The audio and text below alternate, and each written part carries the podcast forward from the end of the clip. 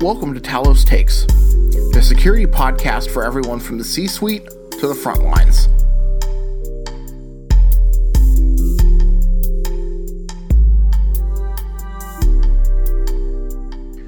So, Craig, I have you on today to talk about returning to the physical office. Uh, as COVID cases are starting to drop and vaccination rates are rising, people are going to start physically going back into the office. And while uh, this may be a good thing in terms of uh, not having as many workers who are remote, which comes with its own security challenges, there are some things that people really need to know uh, about what challenges they might face when returning to an office if you're a CISO or any IT admin.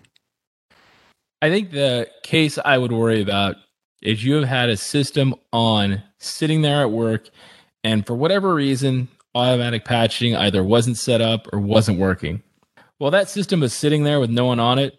Yeah, okay, maybe the risk is minimal. It's safe, tucked in behind the firewall, kept warm by that nice little glow of the monitor.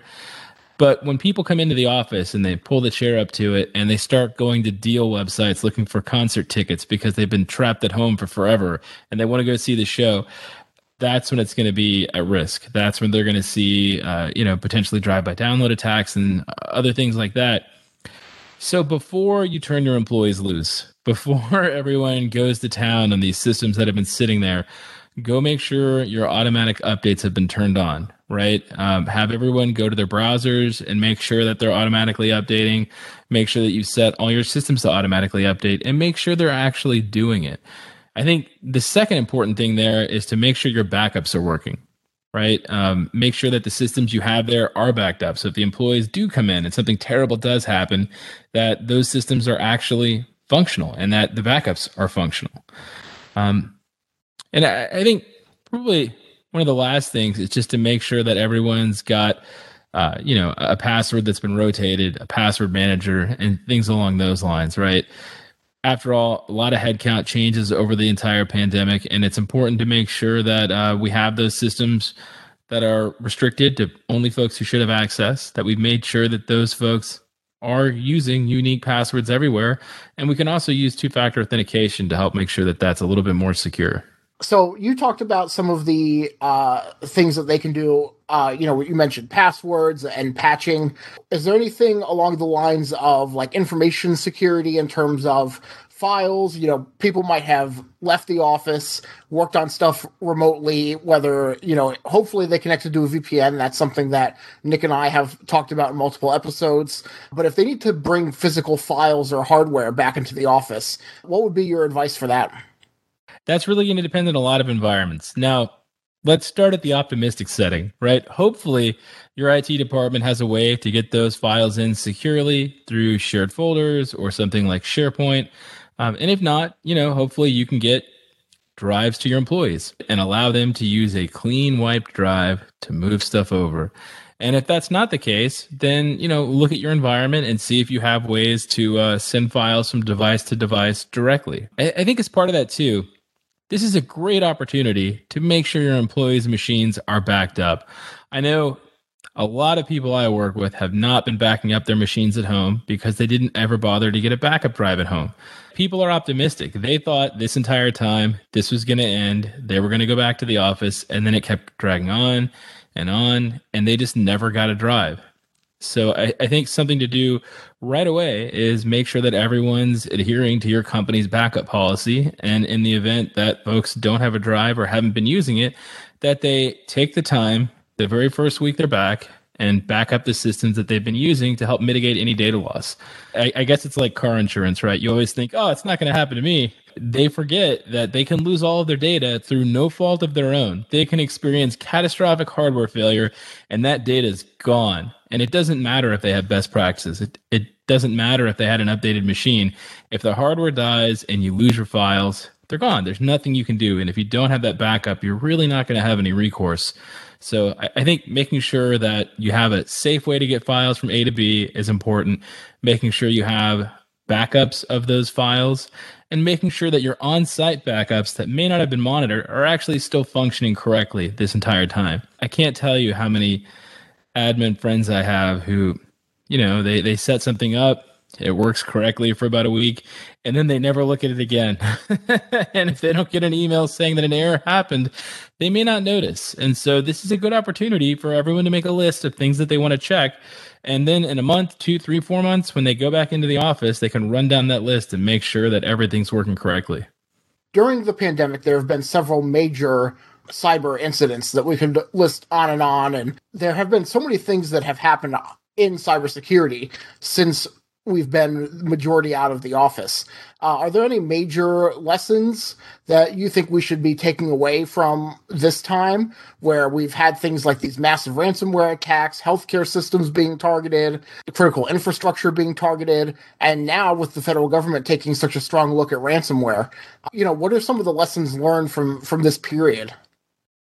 It's a good question. I think there are a couple of lessons, right? The first one is just about everyone is a target for these type of attacks. Uh, you know, I, I, saw when the Colonial Pipeline attack happened, someone in their PR department may not have spoken to the IT department and made a statement that we didn't know this would happen. If you manage any critical infrastructure, if you have any large business, if you make a significant amount of money in any way, you're a target. If anyone thinks they're not a target, they're probably wrong. Attackers target everyone, and you need to have that in mind. Uh, number two, make sure you have automatic patching. We saw so many zero days. Some were exploited right away, some didn't. Some POCs came out that didn't really do a lot. I think technically that still counts as a zero day, even if it's not fully weaponized.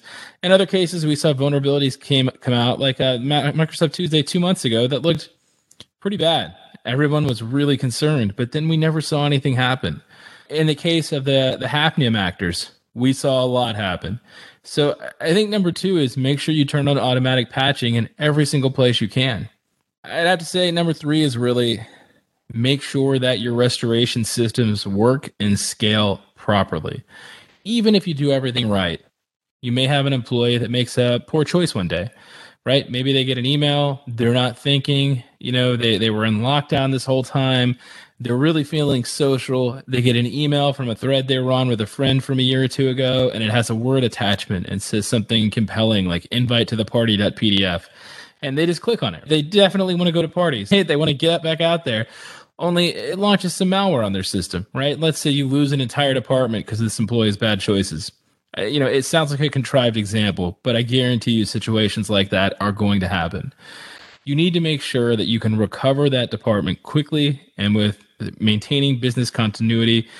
And it's important that everyone you know, do the math on paper, right? Get out your pen, your pencil, whatever software you like to use.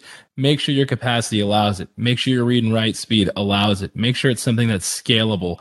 The time it takes to restore all those systems is something that won't take down your business. And, that's going to be, you know, that's going to vary from business to business, but it's something incredibly important. And if nothing else, all of this time has given us plenty to think about different ways that things can go wrong and ways that we would do things differently if we had, you know, perfect hindsight. Lastly, I, I want to ask you about the hybrid worker because while a lot some people might go back to the office uh, five days a week now go back to their normal work schedule. Uh, we know that uh, for a lot of folks that's not going to be the case. And i can speak from personal experience um, at talos like a lot of us are going to be uh, in the office a handful of days of the week and then remote uh, the other days. And that might change on a week to week or a month to month basis, even. Uh, so, for those folks who are planning on going hybrid, what are some advice that we might have for them where they're constantly going in and out of the office with, with hardware and files and, you know, their important work? I think the best way to do it is to really embrace new technology. At, at Cisco, we've been doing this because we make a lot of it and we were doing it before then. But things like sharepoint with shared drives two factor with duo having those type of systems and working with those type of systems and using multi-factor authentication across all your devices it really makes things painless especially if you have employees that are you know working on things on their computer like if you're writing code you're probably logged into a server somewhere and working on it on the other hand you know if you're working on art if you're working on a presentation if you're working on a talk if you're working on an abstract for an upcoming convention where you're going to present your ideas those are all great things you can do on your system and save into your shared drive. And then when the days you do go into work, you can just log into your shared drive from your system at work and it works out really well. And if you have things like multi-factor authentication to help ensure that your device is secure, if you use unique passwords and use a password manager, you know, the risk is, is pretty minimal. I, I personally, that's the system I use and it works really well. All right, awesome. Well, thanks for all of your advice, Craig. I really appreciate it. And then uh, hopefully I'll be able to see you in person at some point here pretty soon, and we can do one of these in person. Yeah, sounds awesome.